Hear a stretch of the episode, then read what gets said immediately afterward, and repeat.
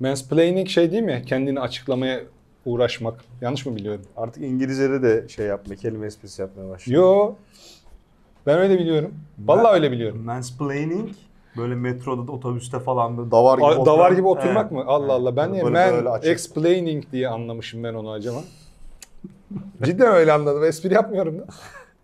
Evet. Nasıl bir iş aldığımızı başımıza fark ettiğimizde biraz geç oldu ama e, sizden oyun kariyerine girişle ilgili aklınıza takılacak bütün soruları sorun dediğimizde e, bu kadar ilgi geleceğini beklemiyorduk açıkçası. 174 soru geldi. Şu an itibariyle yüzde, sabah itibariyle 174 soru gelmişti o videomuzun altına. Biz Buyurun de- yanıtlayın Hadi şimdi işte, ben buyur, hadi. birden başlıyorum. Tabii ki başlamıyorum. Her bir soruya bir dakika iki dakika olsa herhalde böyle bir üç buçuk dört saatte Evet. toparlarız diye düşünüyorum. Bir 3 saniye, 4 saat dur, dur. videomuza hoş geldiniz. Gözüne bir şey sünger gibi bir şey girmiş. Abi o yeni aldığım Hoodie. hoodie'nin Güle güle şeyleri, iplikleri, pamukçukları. Tamam. Tabii ki bütün soruları okuduk, hepsini değerlendirdik. Şöyle bir kategorizasyona gitmemiz gerekiyor bizim. Bu önemli bir konu çünkü. Çok önem verdiğimiz bir konu. Yani bizi takip eden insanlar içinde oyun sektöründe olanlar kadar girmek isteyenler de var. Belki birçok gencin, birçok e, insanın kariyerini yönlendirecek bir soru. Gelmeyin, gelmeyin. Yok gelsinler canım. Niye Gelsinler. gelmesinler? Ee, şöyle yaptım. Ee, soruları ikiye ayırdık. Ee, direkt oyun kariyeri, oyun alanında kariyer yapmakla ilgili olan konu içindeki sorular ve konu dışı sorular. Hepsi çok güzel. Yani boş, beleş bir soru ben görmedim. O 174 sorunun da içinde. Hakikaten çok iyi sorular gelmişti. Böyle kalbimizi cız ettiren sorular da gelmişti. Hakikaten eğitim sistemimizin acizliğini gösteren sorular da gelmişti ama bu konuya daha dikkatli eğilmemiz gerektiğini gösterdi bu bana. Ee, oyun sektöründe kariyer yapmayla ilgili olan soruları aldık sadece ve bunları da 9 başlıkta kategorize ettik. Şimdi biz bu video ile birlikte bu kategorideki soruları cevaplamaya başlayacağız. Bunu tek videoda bitmeyecek. Herkesin sorusunu tek tek okuyamayabiliriz. Çünkü birbirine çok benzeyen sorular var. O benzeyen sorulardan hepsini kapsayan ve bir tanesini seçip yanıtlamak zorundayız ki insanlar sıkılmasın ve en fazlası miktarda işine yarasın bu sorular. Bu 9 başlığı aşağıda belirtiriz. Berkan onu yazar aşağıya. İlk etapta en basit konu olan, en basit konu değil belki de oyun sektörüne giriş. Hiçbir şekilde oyun sektörüyle daha önce buluşmadınız. Profesyonel olarak nasıl gireceksiniz? Bununla ilgili sorularla başlayalım Berkan Bey. Evet o zaman ben sormaya başlıyorum Evet. soruları. Ee, Sinan Sezgin sormuş. Adaşım. Ee, başka bir lisans programından mezun oldum ve finans alanında bir işle meşgulüm fakat basit çapta oyun yapımı işini öğrenmek istiyorum. Mesela Android platformuna yapılabilecek basit bir oyun. Daha önce eğitim ve deneyim olmadan bu alanda kendimizi nasıl geliştirebiliriz? İlk adımı nerede atmak gerekir? Evet. Herkesin aklındaki soru bu. İlk adımı nerede atmak gerekir? evet. Sen başlamak ister misin? Olur başlayayım. Aslında yani başka bir disiplinin eğitimini almış. Ee, ama e, hani bir yere kadar da o kariyerini götürmüş. Evet. Sonradan oyun sektörüne dahil olmak isteyen çok insan var. Çok kişi bize bu konuda iletişime geçiyor. Hani nasıl neresinden. Ee, elbette ki burada bu soruları yanıtlarken e, iki parametre var benim için önemli olan. Biri kendi deneyimlerimiz, kendi başımıza gelen vakalar. Ee, bir diğeri de e, sektörün gidişatı. Evet. Yani buradan sonra nasıl şekilleneceği, nereye gideceği. Sonuçta e, o bir sektöre giriyor olmak demek, o sektörden keyifle, mümkün olduğu kadar keyifle bir gelecek kurmaya, inşa etmeye çalışmak demek. Bunun kolay olmayacağını ilk başta bir baştan ortaya koymak Evet. lazım. Yani gerçekten oyunlardan çok ama çok zevk alıyorsanız bu işe girmenizi tavsiye ederiz. E, şöyle ki, zevk almaktan kasıtı bence şu olmalı. Yani hayatta bazı anlar oluyor ve sen yaptığın her neyse ondan nefret edebiliyorsun. Oyun insanlar- sektöründen de nefret Tabii edebiliyorsun. insan bunun sebebi insanlar olabilir, bunun sebebi koşullar olabilir, e, ekonomik gerçekler olabilir, sosyokültürel gerçekler olabilir ama e, bizim başımıza da türlü türlü hani içinde bulunduğumuz ekosistemden nefret etmemizi sağlayacak olaylar geldi. Fakat biz hiçbir şekilde oyunun kendisinden nefret etmedik. Evet. Bunu kendi kendimize olan sohbetlerimizde çok sorguladığımız zamanlar oldu. Fakat yani oyunun kendisinden e, nefret etmedik. E, dolayısıyla ilk önce bunu söyleyeyim. Yani oyun sektörüne ve içinde bulunduğum sektörde çok mutsuzum. İçinde bulunduğum sektörde gerçek bir şey yapıyormuş gibi hissetmiyorum. Bu yüzden de yeni bir sayfa açmak istiyorum oyun sektörü dediğiniz zaman şunu bir kere e, ön kabul olarak e, benimsememiz lazım. Bir herhangi bir şey neyse o profesyonel olarak yapıyorsan bunu gökkuşağı ve yıldızlar, e, güneş ışıkları olmayacak orası. Dolayısıyla profesyonelliğe adım atmadan önce herhangi bir sektörde yaşanabilecek tüm olumsuzluklar veya e, sü- sürtüşmeler e, burada da e, varlığını sürdürecektir onu söyleyeyim. Şimdi e, sorunun cevabını ben ben de kendimce bir girizgah yapmak Evet. istedim bu arada. Ee, Daha önce eğitim ve deneyim olmadan bu alanda kendinizi Finans- nasıl Evet, geliştirebiliriz? şimdi şöyle bir şey var. Dolayısıyla ilk önce bir şeyin öğrenilmesi lazım burada. Evet. Ama bizim de içinde bulunduğumuz özellikle hyper casual iş modeli her ne kadar bir sonuca yönelik bir çıktı üretme üretimine kadar uzun bir süre alıp zor da olsa bir ürün ya da oyun ya da prototip üretimine yönelik olarak ihtiyaçları diğer örneklere görecek düşük olduğu için iyi bir geçiş olabilir diye düşünüyorum. Yani ilk önce aklımızda bir oyun mekaniği varsa e, bunu ilk önce derme çatma yöntemlerle e, uygulamaya dökmemiz gerekir. Derme Burada da- çatmayı tanımlayalım burada. Evet yani temel olarak Unity oyun motoru benim tavsiyem tabii ki Hatta bu. ben daha basite indireyim. Buildbox Ha, diye Buildbox. kendi içinde kodlama neredeyse bilmeden bazı aklınızdaki oyun fikirlerini oyunlaştırmaya çabalayabileceğiniz e, programlar var. temel temel Evet. mekanikleri uygulamaya kolaylıkla dökebileceğiniz Evet. e, programlar bunlar. Game Maker var. Eğer iki boyutlu bir şey denemek Adventure game istiyorsanız. mi? Yo Game Game Maker'la her Maker şeyi var. yapabilirsiniz aslında da ama ta- tabii yani iki boyutlu Evet, e, veya e, sahte iki boyutlu, iki buçuk boyutlu oyunlar Ama yapabilirsiniz. bir parantez açayım. Yani Hı. burada kafamızda yerleşen, oluşan bir oyun fikrini uygulamaya dökmek farklı teknik şeyler gerektiriyor ya. Evet. E, bu tip programlar e, bir anda zıplamayı sağlamaz. Ama Kesinlikle temel sağlamaz. temeli oturtmayı sağlar Evet. sadece. Oradaki beklentiyi doğru Temelden koyalım. başlamak Evet. lazım. Yani e, yine hala yani 10-15 yıldır gelen e, sorularda e, ortak gelen şey ben nasıl AAA bir oyuna geçebilirim, mobil oyunda çalışmak istemiyorum tarzı e, sorular var. Bir yerden başlayıp kademe kademe yükselerek e, bazı şeyleri yapabilirsiniz. Şimdi tabii e, özellikle mesela Sinan'ın sorusu da oldukça şemsiye bir soru. Hı hı. Yani oyun sektörü artık o kadar katmanlı, yani özellikle üretim tarafı o kadar farklı iş modellerine ve katmanlara ayrılmış durumda ki hani ben bir e, AAA stüdyosunda yani işte ne bileyim Santa Monica stüdyolarında, Naughty Dog'da çalışacağım. Hayallerimi oraya yönelik olarak kurmak istiyorum dediğimiz zaman bunun uygulanması, şey yapması için e, çok ciddi bir şeyden, e, deneyim sürecinden geçmek gerekir. Ama e, mobil ekosistem özellikle hyper casual dikeyi daha kolay bir geçiş sağlayacağı için benim önerim çok temel Unity, çok temel C Sharp eğitimleriyle e, bir gerçekçi bir girizgah yapılabilir diye düşünüyorum. Eğer kodlamayla çok ilgili değilseniz, işin daha çok sanat tarafında e, merakınız varsa Blender bu e, işe başlamak için ideal ve bedava bir programdır. Şu Görsel- anda Unity de bedava. Görsel tasarım, evet, Yani ilk işi. etapta bulmanız gereken şey oyun sektöründe nerede yer alacaksınız? Bu illa oyun yapmak olmayabilir. Burada gerçi Android plat- platformuna bir oyun, Evet. e, basit bir oyun çıkartmak için ne yapmak lazım demiş arkadaşımız. Unity olabilir, dediğim gibi Buildbox olabilir. Daha az şey bilerek bir şeyler yapmaya çalışabileceğiniz ama mutlaka ve mutlaka bunların e, eğitim programlarını, eğitim videolarını izleyerek Çok başlamanızı. var. Bu yani uygulamalı şekilde e, artık yani eskiden bizim zamanımızda özellikle daha teorikti eğitimler. Hı hı. Şimdi artık direkt uygulamaya geçirebilirsiniz e, öğrendiğiniz teorik bilgileri. Ben bir şey katmak istiyorum burada. Sinan'ın burada bir işi de var. E, Başka bir lisans programından mezun olmuş ve finansla uğraşıyor. Kesinlikle ve kesinlikle gündüz işini yani şu anda evine ekmek getirdiği işini bırakmadan bununla ilgilenmesini ben tavsiye ediyorum. Bu tabii ki bir bankacının deli gibi mesaisi olabilir günde 12 saat 10 saat civarında mesaisi olabilir biliyorum. Ama onu bırakıp da hadi ben buna sıfırdan başlayacağım asla denmemesi lazım. Veya hali hazırda bir işiniz varsa onu bırakıp hadi ben oyun yapacağım dememeniz lazım.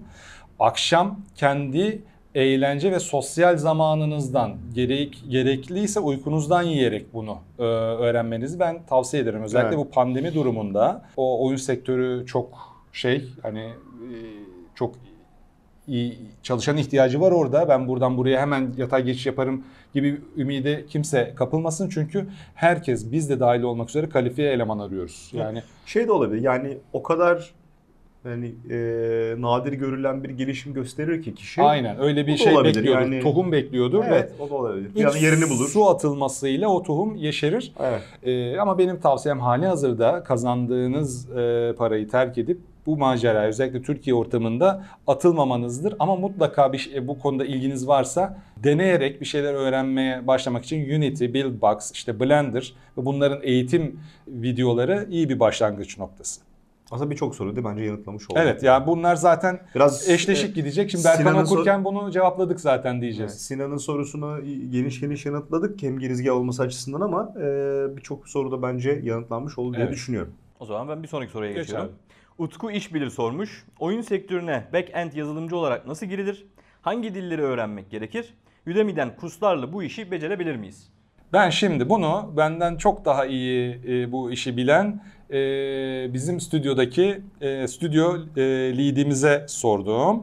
Dedi ki servis yazılımında, backend yazılımında .NET en iyi çözüm bence. Udemy'de candır. Hala ayda 100 lira harcarım orada. Şimdi Udemy eğitimleri hak getire diyen bir sorumuz da vardı. İleride Hmm. hatta denk geliriz büyük ihtimalle ona ama şimdi eğitim var, eğitim var.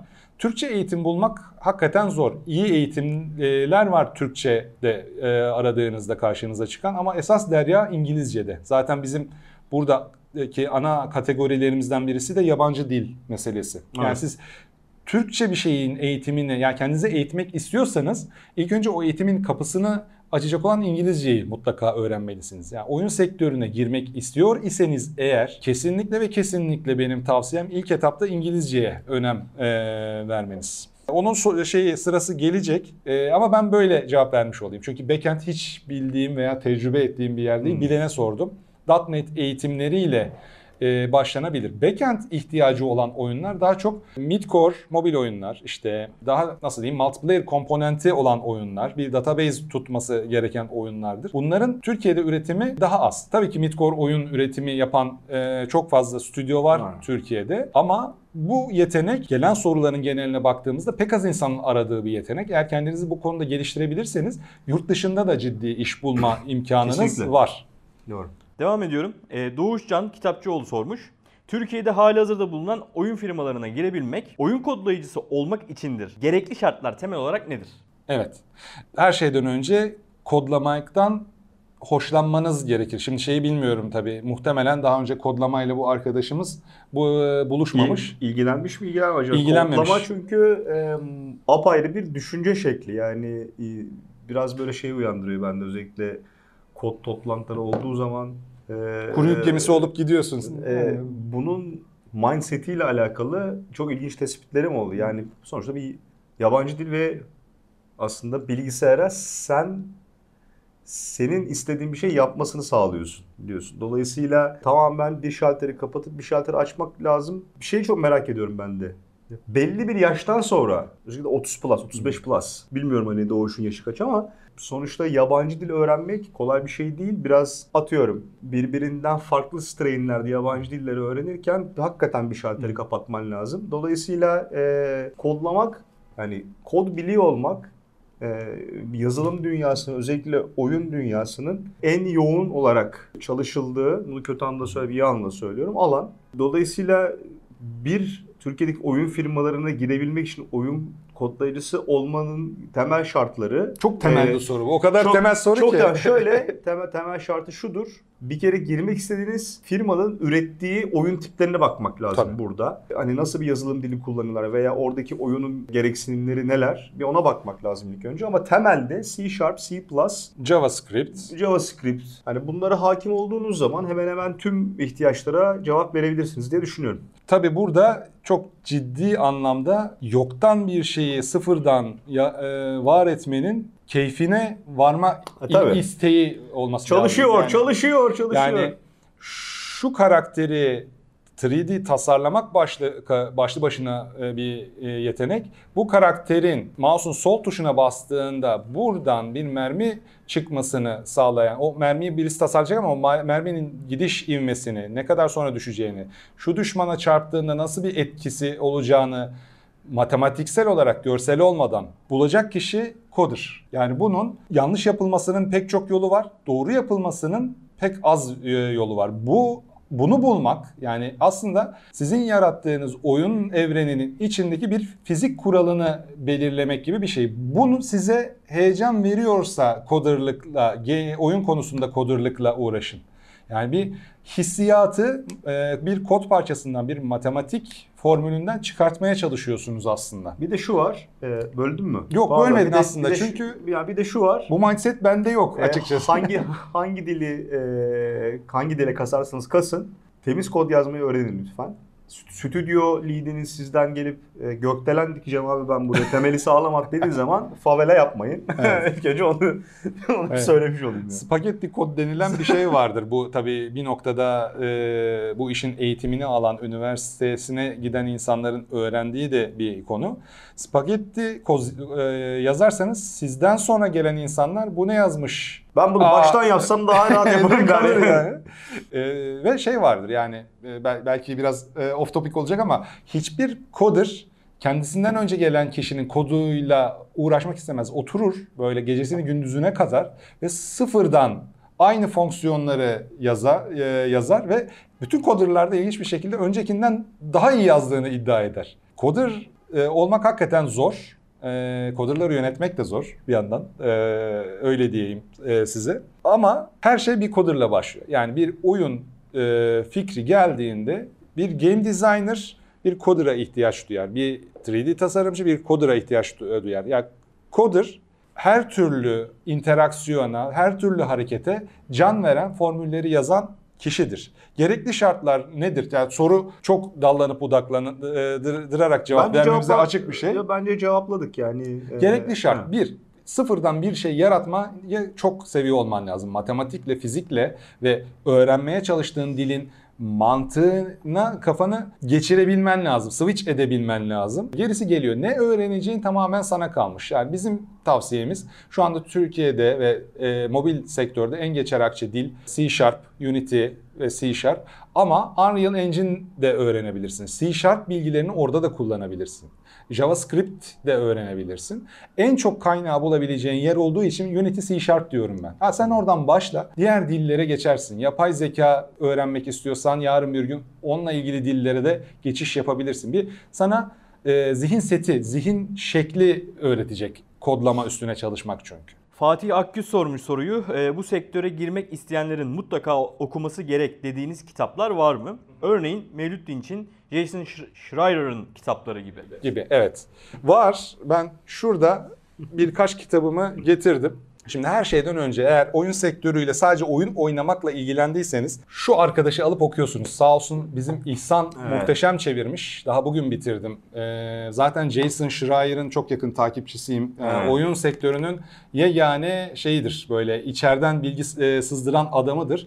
Aslında bizim oynadığımız tüm oyunların böyle keyifle oynadığımız tüm oyunların ortaya çıkmasının bir mucize olduğunu gösteriyor bu kitap. Yani küçük stüdyoların neler yaşadıklarından, büyük stüdyolar içinde dönen saçmalıklara kadar oyun sektörüne girdiğinizde nelerle karşılaşacağınızı çok iyi anlatan bir kitap. Her şeyi unutun bu videoda anlattığımız. İlk önce bu kitabı alıp bir okuyun derim. Bu bir. İkincisi bu benim ilgi alanıma biraz girdiği için bu iki kitap var bende. Şimdi game designer denilen bir konu var. Bu game developer yani coder değil veya 3D designer da değil bunu tasarlayan. Game designer bir oyunun mantığını kağıt ve Excel tablosu üstünde ve kafasında daha hiçbir şey yokken ortada ortaya koyabilen kişidir ve oyun ilerledikçe, geliştikçe belli yerlerini kafasındaki e, yarattığı oyun fikrine uygun olarak revize edebilmesi gerekir. Ama bunun belli metodolojileri var. Bunları bu Türkiye'de çok az bulunan bir şey game designer. Çok çok az. Yani bizim Çok az bulunan bir şey. game designer. Evet. e, Kendimizi game designer olarak yetiştirdik biz Yes, bu evet. nedenle. Aynen. Bölüm tasarımcısı, oyun Ee, tasarımcısı. bu daha hafif bir kitap. A Theory of e, A Theory of e, Fun by Game Design diye Ralph Koster'ın bir kitabı. Türkçesi yok maalesef. Bunu Amazon'dan bulup alabilirsiniz. Tabii ki İngilizce. İçinden de fiş çıktı. Unutmuşum orada. Bununla başlayın. Yani game design tarafında e, bir şeyler öğrenmeniz lazım. Coder'da olacaksanız özellikle bir game oyun dizaynı, oyun tasarımının e, temellerini bununla atın. Bu The Art of Game Design daha akademik bir kitap. Ağır zaten böyle tekerle kaldırmakta güçlük çekiyorum. Bu üstüne cila çekecektir. Daha sonra master class'lar var. Özellikle Sid Meier değildi. Diğer en baba abi e, kimdi ya şeyin Simpson yapımcısı Will Wright. Will Wright. Will Wright'ın master class'ı var. Onu seyretmenizi tavsiye ederim. E, buradan başlayın Netflix- bence. Netflix'te de e, Fez'in Fez gibi birkaç Ha, tane e, evet. bağımsız oyun geliştirme süreçlerini anlatan çok güzel bir belgesel vardı. Evet. Adını unuttum şimdi. Indie Game miydi? Evet. E, Indie Game diye bir belgesel var. çok başarılıydı o. Tabii artık in, bağımsız oyun sektörü de o ilk Braid'in işte Super Meat Boy'un çıktığı dönemden çok çok farklı. Acayip Çok farklı. kuralları değişti yani oranında ama bulabildiğiniz her kaynağı izleyin, okuyun, tüketin abi. Yani her şey olabilir bu. Okuduğunuz her kelime Evet. size bu sektörle ilgili bir anahtarı, bir kapının anahtarı olma e, potansiyelini taşıyor çünkü. Şu ana kadar sadece tükettiyseniz, sadece merak ettiyseniz bu ekranların arkasında ne oluyor diye biraz üretimle ilgili aklınıza gelebilecek her şeyi tüketin. Yine buradan dil konusuna geliyoruz. Türkçe olarak bulabileceğiniz kaynak çok kısıtlı. İngilizce olarak lebider ya. Bu İngilizceye geçtiğinizde de hangisini okusam veya izlesem en faydayı sağlarım sorusu gelecek önünüze.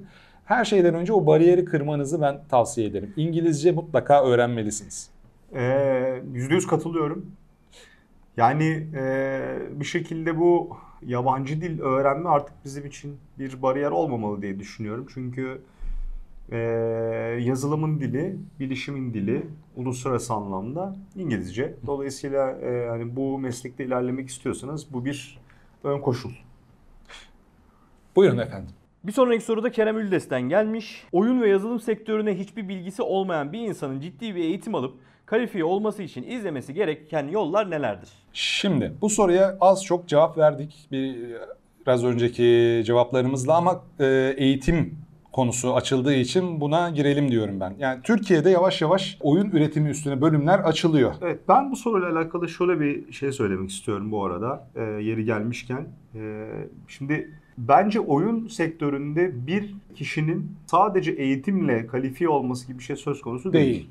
Yani bu benim kendi şahsi fikrim ama e, özellikle yapmak istediği veya e, ilerlemek istediği oyun dalında bol bol içerik tüketmiş olması, bu, bu e, alanla alakalı ürün, oyun, servis her neyse çıkartmış olan kişilerin portföylerini incelemiş olması çok önemli ki bir farklılık yaratabilsin. Çünkü kalifiye olmak demek aradan bir kalabalık içinden sıyrılmak anlamına Evet. geliyor. Şu anda e, özellikle Türk oyun sektöründeki e, stüdyo iyi anlamda söylüyorum bunu. Çok fazla oyun stüdyosu oldu. Harika bir durum bu.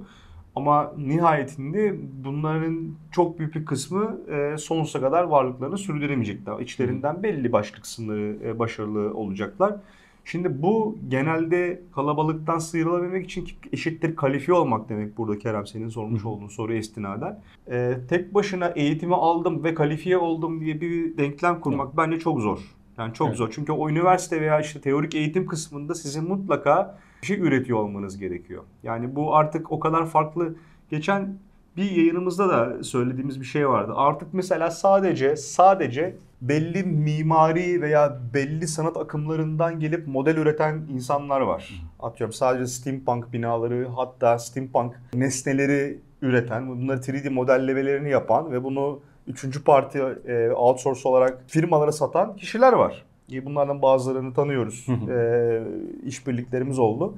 Dolayısıyla o kadar fazla artık niş alanlara kaymaya başladı ki ilk önce üniversite ya da işte bunun örgün öğretim e, içerisinde kaybolmamak lazım. Burada bana bilgiyi verecekler. Ben de bu elde ettiğim bilgilerle çok iyi bir e, atıyorum oyun tasarımcısı olacağım gibi bir denklem kurmak bence mümkün değil. Teorik eğitim bu işin bence çok az bir kısmı. Yani belki %20'si, dörtte biri, beşte biri ne denk gelir. Geri kalan %80'lik, işte %75'lik kısım ise sizin kendi eforunuzla, kendi dokunuşlarınızla kendinizi o niş alana doğru geliştirmeniz gereken kısım. Hı hı. Bence ben e, böyle olduğunu düşünüyorum. Dolayısıyla bu soruyla alakalı yani ben süper eğitim alacağım, kalifiye olacağım gibi denklem bence Evet. çok zor. Ama okullu olmanın da getirdiği belli Muhakkak. başlı avantajlar Tabii tabii, var. muhakkak. Maalesef Özellikle Türkiye- bir önemli bir network içine Evet, girmek gibi. Evet yani e, bunu belirtmiş olalım. Yani oyun sektöründe yer almak istiyorsanız insan ağınızı geliştirmek zorundasınız. Yani evinizde tamamen kapalı maalesef yani ben mesela içine kapalı bir insanım hala öyleyim. Bir yarım günlük e, sosyal bir ortama gireyim. iki gün dinlenmem gerekir. O Ama ondan sonra ev- için. evde de sıkılıyorsun ondan Evde de sonra. sıkılıyorum. Aa, Bunaldım evde falan. şunu söyleyebilirim kendi kariyerimde ama benim kariyerimde başarılı olmamı sağlayan en önemli şeylerden birisi tamamen asosyalliğimi kırmış olmam. Yani insan e, ilişkileri ağımı geliştirdikçe farklı alanlarda farklı açılımlar sağladığımı gördüm. Aynı şey oyun sektöründe üretici konumundayken veya herhangi bir kariyer dalında da geçerli. İnsan ağınızı geniş tutmanız lazım ve olumlu ilişkiler sürdürebilmeniz lazım. E, tamamen kendi kabuğunuzda oturarak e, çok az şey başarabilirsiniz. Başarabilirsiniz ama potansiyel ve o potansiyele ulaşma hızınız çok daha yavaş olur. E, bununla alakalı bir makale okumuştum ben. E, özellikle e, oyun tasarımcılarının ya da e, coderların e, iletişim becerileri üzerine e, kendilerini geliştirmeleri gerektiği. Çünkü özellikle operasyonlar büyümeye başladık başladıkça e, stüdyoların geliştirmeye yönelik ihtiyaçları artmaya başladıkça özellikle yazılımcılarda bir kendini ifade edememe veya içine dönük, içine kapanma gibi e, durumlar oluşabiliyor ve bununla alakalı çok vakalar var. Dolayısıyla iş geliştirme, işte partnerlik veya işte stüdyonuzda ne kadar bir departman varsa bütün o departmanlarla net iletişimler kurmak gerekebilir. Dolayısıyla e, Sinan çok önemli bir konuya değindi burada.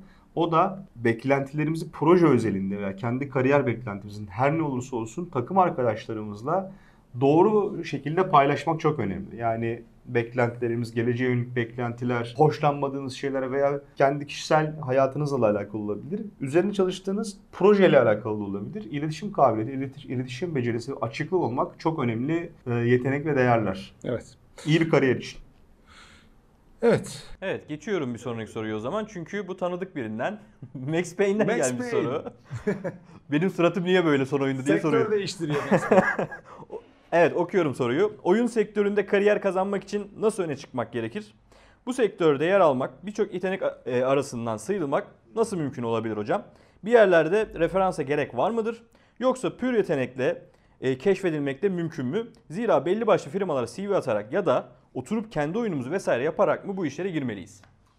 evet. e, Çok güzel bir soru bence. Güzel. Demin de değindiğimiz Deme- konulardan demin bir tanesi. değindiğimiz bir konu. Biraz daha derinine inmek Bence gerekiyor e, burada. örnekleyelim. Yani sektör dinamiği mesela burada biraz Evet. sorulmuş gibi geldi bana. Yani İşleyiş, işe girme ve İşe mi gireyim, oturduğum yerden yeteneğimi ge- geliştireyim sorusu az önceki cevaba e, geliyor aslında. Yani oturduğunuz yerden tek başınıza yeteneğinizi belli bir yere kadar geliştirebilirsiniz. Yani bir yerde bulunup, oyun üretilen bir yerde bulunup bu e, Türkiye'deki iş imkanları kısıtlı olduğu için, e, staj imkanları da kısıtlı olduğu için game jamler bile olabilir. Orada 48 saat boyunca otursanız bile oradan duyduklarınızın gözünüzde şahit olduklarınız işte katılıp bir şeyi başarıp başaramayıp bir şeyler öğrenmeniz size e, çok şey katar. Yani game jamler bile dedin ama bence çok önemli. Evet. Hangi deneyim seviyesinde olursanız olun e, hekatonlara katılmak e, çok önemli. E, çünkü iki açıdan önemli. Bir, e, sizin gibi geliştirici ya geliştirici adayı kimselerle çok samimi, çok güzel ilişkiler kurma şansınız. İkincisi de sektörün gittiği yönü daha net görebilme.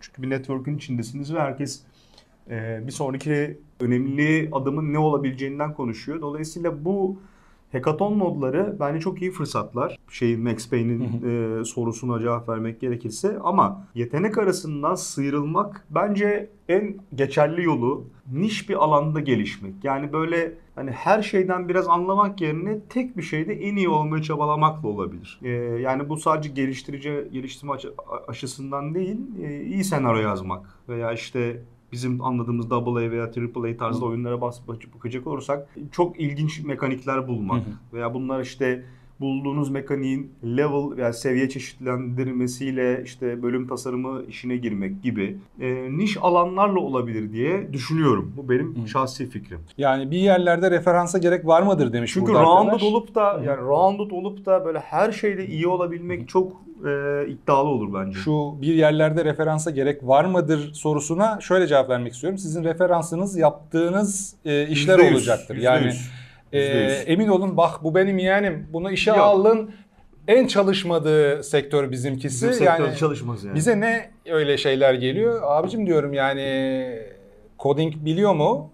Coding ne? Yani yok. Ee, Bizim sektörde öyle bir referans yok. Burada tek referans bu abi. Yani bunun ateş ettiğini, işte bunun e, 3D modelini. Hatta artık 3D model deyince bunu çekiyorum, bunu bunu diye gösteriyorum da kadrajda mı bu e, arkadaşımız? Tamam. E, bunun düz beyaz halini, ZBrush'ını, texture'ını, işte sadece silahını, sadece kıyafetini bile yapma konusunda siz uzmanlaştıkça ön plana çıkma ihtimaliniz var. Türkiye daha o seviyede değil. Yani şey aramıyor.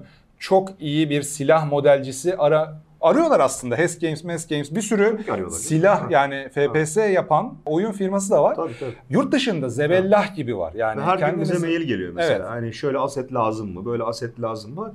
Oturup fabrikasyon bunları üreten işte futuristik silah tasarımları, futuristik uzay gemisi tasarımları falan üreten e, şey aset üreten firmalar Evet var. yani sizin referansınız yaptığınız işler olacak. O yüzden oturun kodlayın. İşiniz varsa 9 saat 10. saat eve geldiğinizde televizyon dizi vesaire izlemeyin. Kodlayın. Tasarlayın tasarımcıysanız. Game designer olmak istiyorsanız game e, oyun mekanikleri e, kafanızda e, oluşturun ve bir Excel tablosu machinations.io diye bir site var mesela. Bu yeri gelmişken söyleyeyim çok arada kalacak ama e, çok güzel bir oyun tasarım tool'udur. Yani bir oyunu orada e, matematiksel olarak nasıl çalışacağını oturtabilirseniz oyuna dökmek, bir coder'a anlatmak, bir tasarımcıya anlatmak nispeten bir nebze daha kolay olacaktır. Machinations.io'yu girip bir kurcalayın derim. Özellikle game designer olmayı düşünüyorsanız, coding veya 3D tasarım konusunda yeteneğiniz yoksa. Murat'la sormuş. Ee, 33 yaşından sonra bu sektörde bir şekilde hayatımı idame ettirecek kadar para kazanabilir miyim?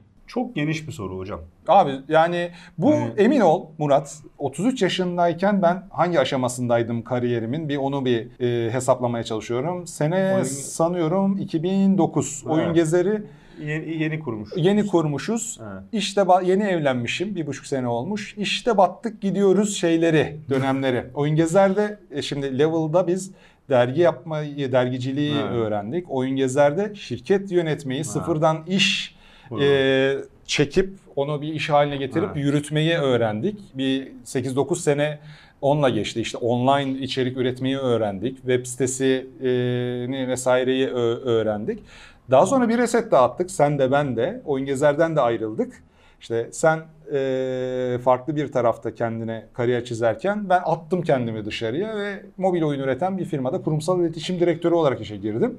Yani konfor alanına saplanıyorsunuz Aynen. arkadaşlar. Hepimiz de o Yani değişimlerde level'dan oyun gezere geçerken, oyun gezerden ayrılıp kendimizi bilinmezliğe iterken inanılmaz stresler yaşadık. Bir şekilde hani oyun sektörünün bir tarafında olup o tarafı büyütmeyi başardığımız için o bizim kariyerimize eklendi ve büyüterek geldi tabii. Yani 33 yaşından sonra bu sektörde bir şekilde hayatını idame ettirmen tabii ki mümkün. ya mümkün enerjiye bağlı. bu. 43'ten de 53'ten sonra da Sonra mümkün, mümkün. yani. Yani- Ben şey, şey görüyorum ya 10 sene sonra hala hyper casual oyun yapıyor olacak değiliz. Bambaşka bir şeyle e, karşınızda Tabii. olacağız. Belki karşınızda olmayacağız. Bilmiyorum yani. E, Yani Van'da Van yanlış olmasın. Ee, Van'daki bir üniversitenin güvenlik görevlisi e, yaşlıca bir abi e, kasıyor. Urartuca öğreniyor adam. Dünyada Urartuca bilen 30-35 kişiden bir tanesi oluyor. Ve bunu yapan abi yanlış olmasın 60 yaşlarında falan. Halde var galiba yani çok önceden e, okumuştum bu abinin hikayesini. O yüzden tam hikaye şu an aklımda değil ama benim e, e, yaşla alakalı yani Peyami Safa'nın bir lafı vardır. Hani insan e, yaşlanarak değil yaşayarak olgunlaşır. Zaman insanları değil armutları olgunlaştırır diye. Dolayısıyla e, yaş herhangi bir şeyin nasıl anlatayım böyle bir parametresi olup olması size bağlı. Sizin yaşadıklarınız ve yaşadıklarınızı nasıl absorbe ettiğinizle o hasar kontrolünü kendinize ne kadar iyi yapabildiğinizle alakalı. İçinizde enerji varsa her yaştan sonra her şey öğrenilir, yapılabilir. Ben öyle düşünüyorum. Bu da yaştan ziyade sizin içinizdeki öğrenme ve merak ve hevesle alakalı bir durum. Evet, ben kendimden örnek vereyim. En fazla verebileceğim örnek orası. Ha- hayatımın her böyle 8-9-10'lu yıllarında bir ümitsizliğe, bir değişim ihtiyacına şey yaptım. Yani lisedeyken kardeşim ben 35 yaşında komuta kapatır bu dünyadan göçerim diyordum. Yani oyun oynayarak geldim. Ne alacak oyundan e, diyordum. Sonra level çıktı. Level'ın son şeylerinde ya nereye kadar dergi dergi dergi diyordum. Sonra zart diye altımızdan halı çekildi. Ondan oyun gezeri kurduk. Oyun gezerin sonlarında ya bu içerik işlerinde de çok fazla bir şey yok. 19 senedir de aynı şeyi yapıyorum. Nasıl olacak bu işler? Çocuk da doğdu falan dedim. Ondan sonra mobil oyun işi girdi. Ya işte mobil oyunda ama hani işin teknik kısmıyla ilgili çok fazla yok. Hani mantalitesini öğrendim dedim. Sonra Faruk'la ortaklık şey yaptı. Ya abi Türkiye'de genci yaşlısı, orta yaşlısı herkesteki en baştaki sorun ümitsizlik. Ümitsizliği kırmanın bir yolunu bulmak lazım. Tabii ki çok iyi anlıyorum. Yani Türkiye şartlarında bu çok zor. Orta Doğu şartlarında çok zor. Dünyanın durumuna baktığınızda çok zor ama ümitsiz olmayın. Yani zor, imkansız değil. Hakikaten gerçekten olumlu düşündüğünüzde bazı şeyler koşarak sizi buluyor. Bunu nasıl anlatabilirim bilmiyorum. Ümidinizi kesmeyin. 33 yaşından sonra da 43, 53, 63 yaşından sonra da bambaşka bir alana kendinizi çevirme imkanınız mümkün. Yeter ki ümitsizliğe kapılmayın. Yeter ki bir sonraki sıkıntımız olan kendimizi hep çok çalışıyorum, çok meşgulüm diye kandırıp aslında tembellik ettiğimiz e, gerçeğiyle yüzleşelim. Yani bununla da yüzleşmemiz lazım. Gerçek çalışkanlık bu değil çünkü bambaşka bir seviye. Günde 15 saat çalışabilmek e, çalışkanlık. E, bu ikisini yaptığınız zaman ve dışarıya da bunun enerjisini vermeye başladığınız zaman e, ümitsiz bir şekilde 33, 35, 40 yaşından sonra hala kendimi idame ettirebilir miyim demeyeceksiniz emin olun. Bir sonraki soru hatta burada daha da bir e, Ben de bununla acı. alakalı ufak bir dipnot vermek isterim. Bir de e, bunu yaparken etrafınızdaki insanlara çok dikkat etmeniz lazım aynen. Bunun en büyük sebebi size duymak istediklerinizi söyleyip böyle hani donatın da üstü şekerle kaplı bir yalandır sonuçta yani donat dediğimiz Ama şey. iç- içi Ee, biz mesela kendi e, ofisimizde ortaklar olarak e, tartışarak doğru yolu bulmaya çalışıyoruz. çok kavga ve, ediyoruz canım. Ve e, herhangi bir şekilde şeffaflığımızı kaybetmeden birbirimize karşı net olarak e, ne bekliyoruz, neleri seviyoruz, nelerden hoşlanıyoruz, neler yapabiliriz konusunda birbirimize çok dürüstüz.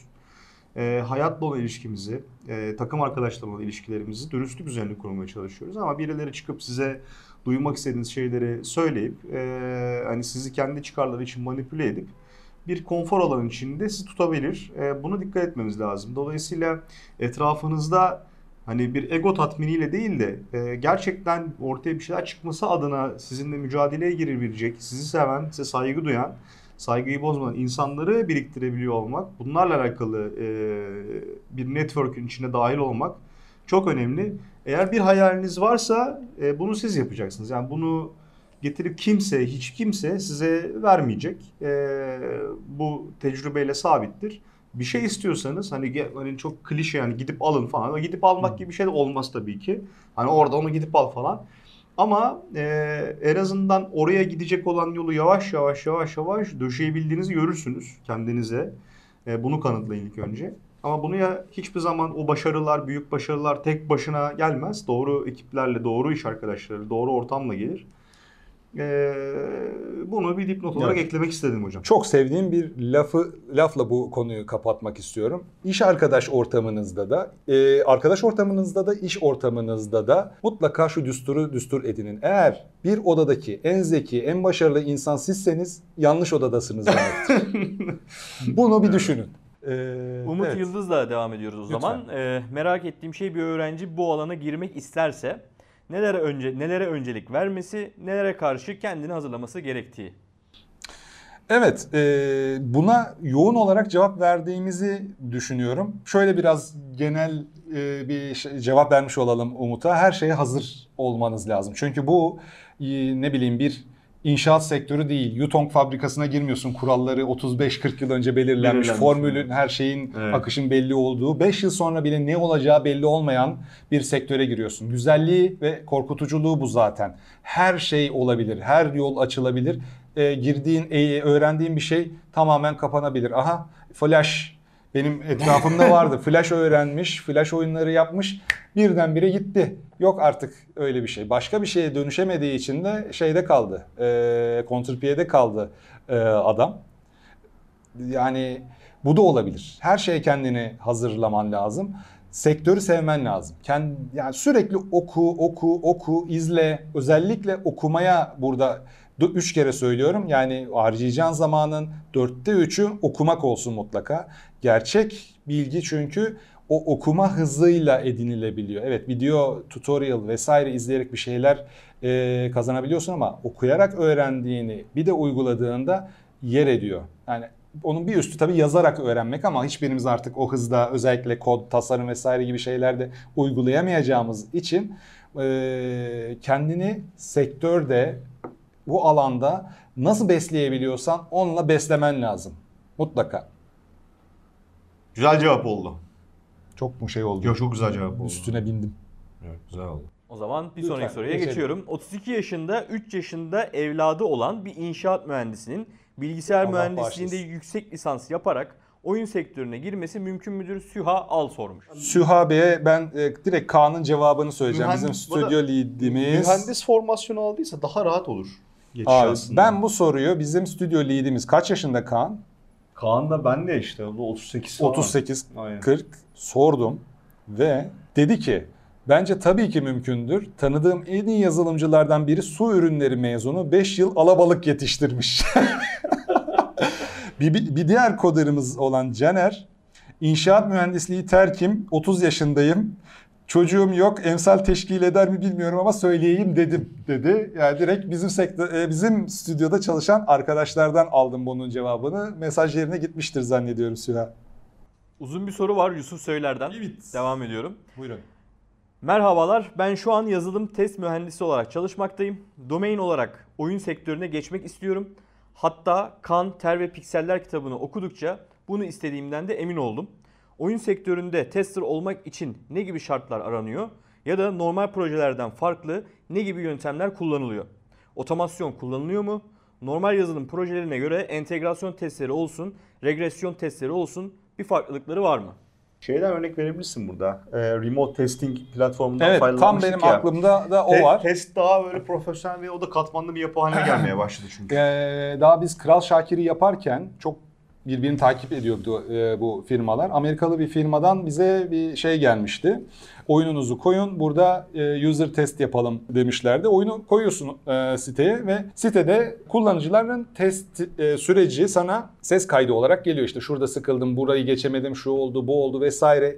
Oyun e, testerlığında eğer ki oyununuz uzun süreli bir geliştirme prosedüründen geçiyorsa aynı regresyon testleri ya yazılımdaki regresyon testleri var. Bug'ları takip edip e, elediğiniz platformlar var. Jira, Atlassian, ondan sonra daha basit tool'lar kullanmak istiyorsanız Asana tarzı tool'larla hataları, bug e, hunt'ı e, devam ettiriyorsunuz. Otomasyon çok daha zor. Çünkü her oyunda kullanılan kod yapısı, her oyunun vermeye çalıştığı hissiyat kendine özgü. En bunun otomasyona yakın olduğu yapı az önce söylediğim gibi bir sisteme sizin APK'nızı yüklemeniz ve o sistemdeki kullanıcıların user experience'ının size ses dosyası olarak oyunu oynarken nereye tıkladığını da gösteren bir video kaydıyla birlikte gönderilmesi Evet, ya oyun testerlarının test e, mühendisi zannediyorum test mühendisi nedir bilmiyorum açıkçası.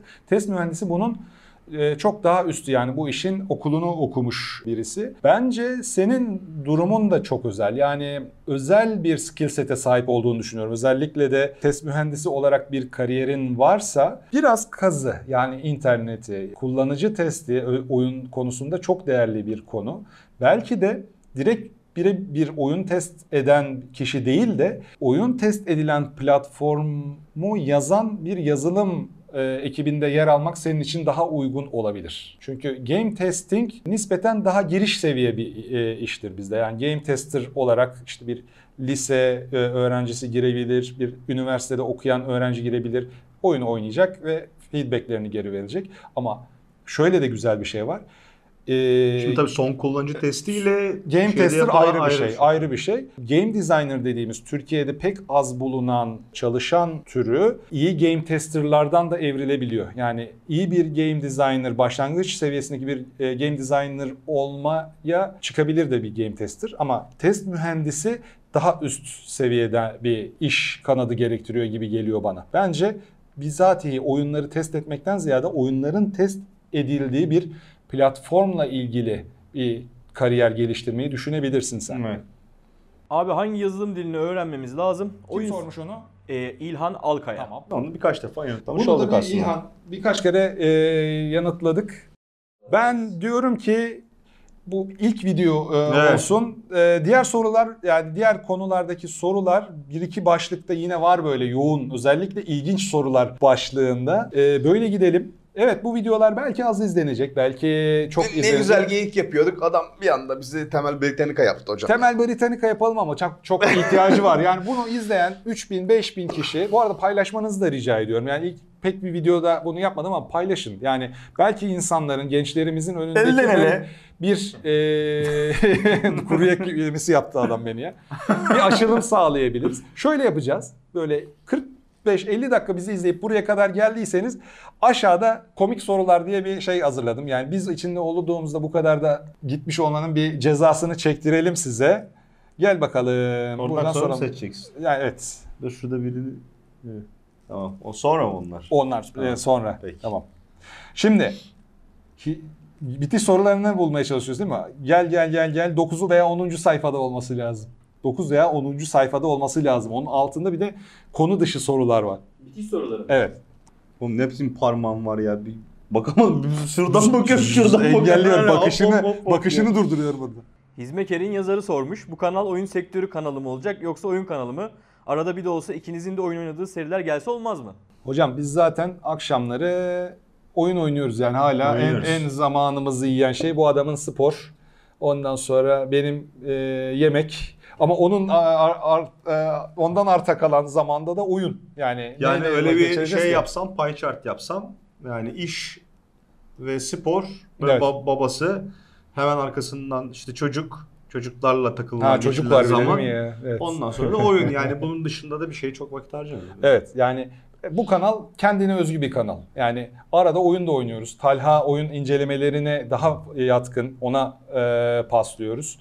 E, bizim oturup da oyun serisi çekmek gibi bir imkanımız, zamanımız yok gerçekten. Yani benim günüm saat 6 6.30'da başlıyor. Gece 12.30'da 12'de bitiyor. Ya o arada bir de yani oyun serisine böyle saatlerce e, vakit ayırmam çok büyük bir zaman kaybı olacağından arada oyun konuşuyoruz. Ya zamanın var da sen senin kaybedecek bir zamanın var da hani zaman kaybı olur. Orada şeyi yanlış kuruyorsun. Senin zaten öyle bir zamanın yok. Yok, in the evet, first place yani. evet. Yani artı hakikaten oyun sektörüyle ilgili videolar oyun oynadığımız videolardan daha çok izleniyor. Yani Öyle mi? o- tabii oyun oynadığımız videolar Rakamları sen biliyorsun ben 2000, bilmiyorum. 3000, 5000 o civarda oyun sektörüyle ilgili videolar 8-10 bin civarında izleniyor. Bu bana daha çok motivasyon veriyor. Demek ki bu bir açlığı da doyuruyor insanlarda. O yüzden eee, evet biz, biz de seri yapmayı verelim. Orada Enis var şahane videolar çekiyor. Pinti Panda var. Talha var. Var oğlu var yani. Çok güzel çeken var. Bizden aynı oyunu 8. kez siz de izlemeyin. Yani bir, zamanınız her şeyden daha değerli bak. Paradan daha değerli. Hatta yani belli noktada sağlıkla eşdeğer değerli. Geri kazanamayacağınız tek şey zaman ulan. Parayla yani zamanınızı verip para alıyorsunuz ama o parayı geri zamana çeviremezsiniz. Zamanınızın kıymetini bilin hocam. Şimdi ben buradan birine diss atacağım. At. Ama isim vermeden Mikrofon atacağım. gidiyor ama. Yok yok şuraya yukarı çıkacağım ama e, bunu izleyen kişi kim olduğunu anlayacak ondan sonra. Ya bir arkadaşımız var. Brezilya Jiu-Jitsu öğrencisi. Profesyonel MMA'ci olmak istiyor. Profesyonel kafes dövüşçüsü olmak istiyor. Ben bildim. Yetenekli de, imkanı da var, zamanı da var ama yani zaman yönetimi konusunda bazı problemler yaşıyoruz. Ya bir şey olmak istiyorsan maalesef o işin biraz delisi olmak. Ona böyle bir adanmışlıkla bakmak gerekir. Yani atıyorum işte sen profesyonel sporcusun bunun beslenmesi var. Antrenmanı dışında işte beslenmesi var, uyku düzeni var. Yani bir asker gibi yattığın, kalktığın saatlerin belli olması var. Yani dolayısıyla böyle ben bir şey yapmak istiyorum. Yani ben bir şey olmak istiyorum ama bunu sadece sevdiğim kısımlarını yaparak yapayım gibisinden yolunu seçemiyorsun. Yani onun bir de senin sevmediğin tarafları var yani. Dolayısıyla e, Sinan yine çok doğru bir şey söyledi. Bizim yaşlara geldiğin zaman çok net ortaya çıkıyor. Ya bu hayatta save alamıyorsun. tamam mı? Ve çok hızlı geçiyor ve artık bunun bir kuantum mekaniğiyle açıklayan var mıdır bilmiyorum. Yani ya zaman geçtikçe de hızlanıyor zamanın geçmesi. Aynen öyle. Lan buraya evet sanki böyle hani şey gibi ataletten böyle bir o merkez kaç kuvvetiyle olduğu yerden hızlanarak gidiyormuş Hocam gibi geliyor. 2021 nedir? 2021 diye yıl mı olur lan? Abi en son 2021 ben hala şey gibi. Stargate'den geçip Evet. başka bir Ori- Orion'da falan çıkmamız lazım Hayır, şimdiye öyle. kadar bizim. Ne yapıyoruz? Ekmek yapıyoruz evde. ne oldu? 2021? Biz de yoğurt yapıyoruz. Ama yani şimdi 2020 tasvirleri deyince benim aklıma işte hep Blade Runner'lar, öyle işte Total Recall'lar falan geldiği için hani dışarı çıkıyorsun koz yatağı. Ne oldu bu dünüm? Mercan dönerden dürüm Dürüm kemiriyor falan 2021 ne oldu abi? Nerede benim şeyim kol implantım nerede? Gözüm nerede en azından Gözümler ya? de o- bir uçan araba yok, bir şey yok falan. Hala orada tofaş geziyor. Lelili leleye diye yani Allah Allah. Yani zaman gerçekten hızlı geçiyor. Ne kadar kıymetli olduğunu çok geç fark etmemenizi tavsiye ederim. Ümitsizliğe kapılmak çok insani, çok e, bugünün şartlarında çok doğal bir süreç. Çünkü insanların e, bu ülkede veya bu bu coğrafyada ben çalışırsam yapabilirim olan denklemini olan inançlarını ellerinden aldı bu sistem.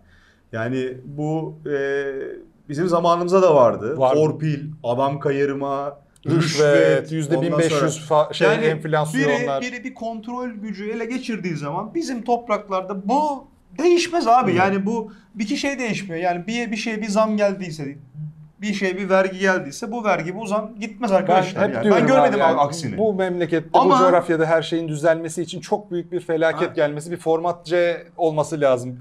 Kurtuluş Savaşı'ndan hemen önceki gibi. Ama sizin mücadele yöntemleriniz değişmeli bununla. Yani hiçbir şey yapmadan sadece bir şeylerin bitmesini bekleyerek ömür geçmez. Hele ki böyle yani artık hayattan vazgeçmek, hiçbir şeyin olan inanç falan. Yani espri yeteneğinizi, mizah yeteneğinizi kaybetmeyin. Bir şeyler dalga geçme yeteneğinizi kaybetmeyin. Elinizdeki bence elimizdeki en büyük silahlardan bir tanesi bu. Her şey ama her şey hayatınızdaki birçok şey zaten amacı sizi geri bıraktırmak. Elinizdeki size ait olan işte umut kırıntılarını yok etmek. Çünkü rekabet var.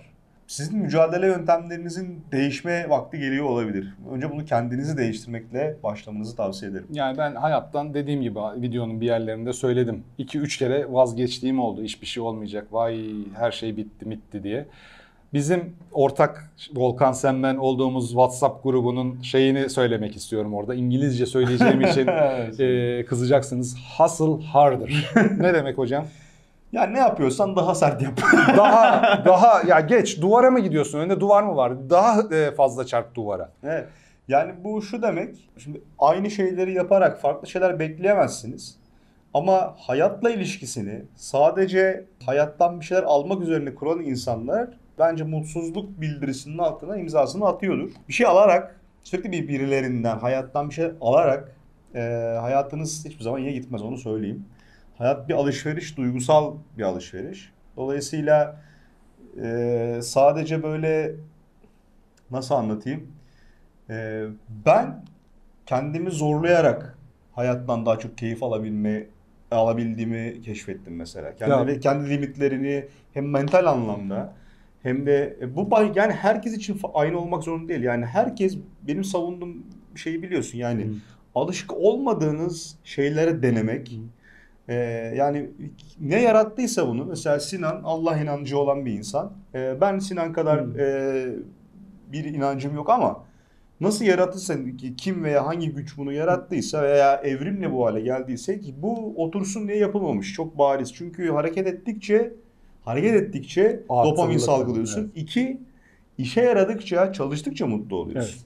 Yani bir yerde işe yaradığını anladığın zaman. Şimdi sen şöyle kurabilirsin ilişkini. Ya 3 günlük hayata geldik. Bu kadar kendini kasmaya ne gerek var ama bunun eşitleri aslında mutluluk arayışıdır. Evet. Nerede işe yaradığını bulmak, nasıl mutlu olduğunu keşfetmekle alakalıdır. Bu arayış bitmez. Bu arayış hani artık gerçekten insan ömrü ve ömrüyle alakalı mesela yani benim anneannem 16 yaşında evlenmiş, 17 yaşında anne olmuş. Yani şimdi bizim zamanımızda, bizim günümüzde böyle bir şey hem sağlıksız hem de hani bulunduğumuz e, şartlara uygun değil.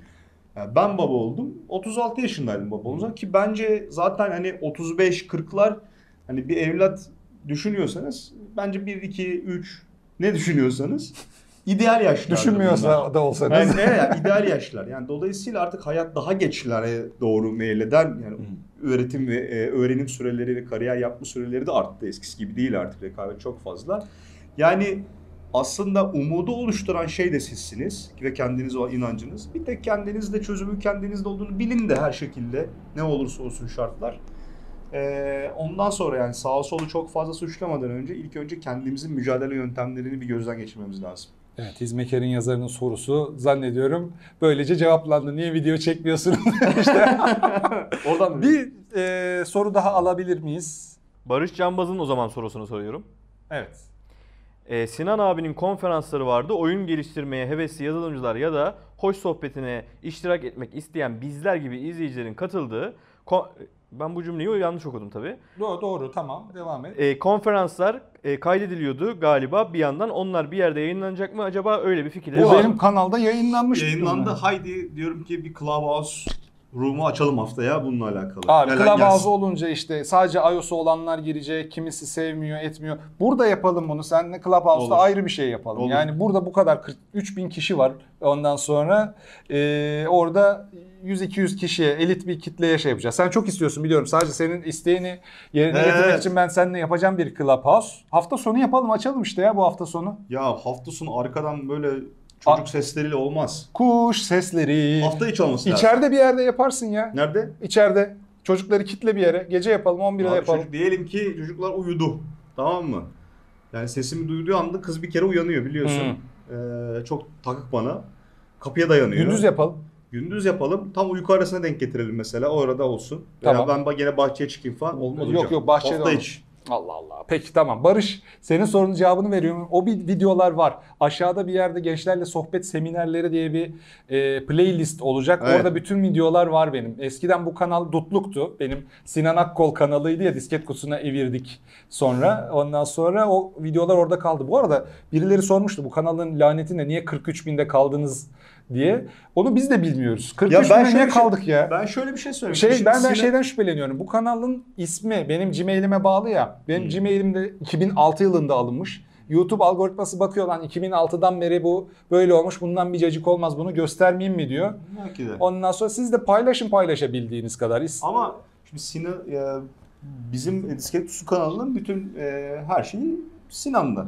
E, şu anda editleri de Berkan yapıyor. Bana sadece gelip buraya oturup konuşmak kalıyor. Ama şöyle bir şey var. Ya bizim kanalımız bir market yani pazarlaması yapılmayan, tamamen organik büyüyen, Hı. tamamen Düzgün takipçi- insanlarla takip- büyüyen. takipçilerinin e, iletişimleriyle, etkileşimleriyle büyüyen organik Şu bir kanal. gelen sorulara baksanız abi hiç Evet. e, elemeden hepsini yazdım buraya. Yani sadece off topic on topic diye e, ayırmam gerekti. Hepsi bir de- düzgün sorular. Bir de hani hem sektörle olan bağını da şöyle anlatayım. Yani bence e, biz gördük ki ajanslar özellikle e, pazarlama ajansları şeye çok önem veriyorlar. Yani sayıya, Evet. niceliğe çok önem veriyorlar.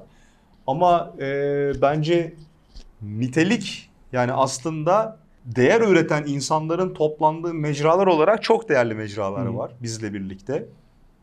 E, dolayısıyla hani bir satın alma kararını veren veya işte sektörün gerçekten heveslisi olan insanların toplandığı mecralar var. E, biz bu kanalı kesinlikle bir maddi kaygıyla zaten bütün gelirleri bağışlıyoruz. E, bir maddi kaygıyla veya herhangi bir ikbal beklentisiyle yapmıyoruz. Bizim için tamam bir hobi ama düzgün yapmaya çalıştığımız bir hobi Evet. yine. E, yani hakkını vermeye çalıştığımız bir mecra. E, ama yani bizim için şu anda mesela 45 bin, 50 bin olması, 100 bin olması bizim için çok bir şey ifade etmiyor. Evet. Bu şekilde kalabilir. Bu şekilde de kalabilir. E, çünkü çok düzgün ve çok e, bizim çok mutlu olduğumuz bir kitle toplandı buraya. Siz sizler sağ olun. Emin ol burada Yani- videolar 100 bin izlenmeye başlarsa bu tatlılık olmaz. Yani e, Tat kaçıranlar girer içeriye yani. evet. Dolayısıyla hani şu anda kendine biz mutluyuz ama artması da yine bizim elimizde yani sonuçta başkasının elinde değil. Ne diyorsun Berkan hocam? Kaan devam edelim abi. Devam edelim. Bir soru daha. Ka- Kaan yurtta kalan. Abi sizin Atari makinesi vardı kaybolan o elinize ulaştı mı?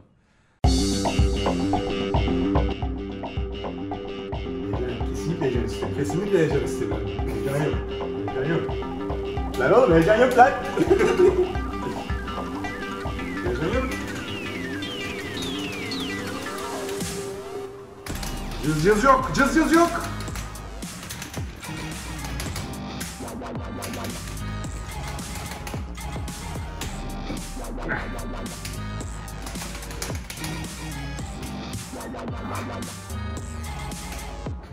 Hadouken'ına başlayacağım ya.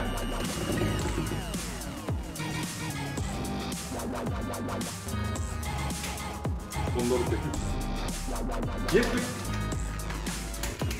Bak ya. Ben kendimi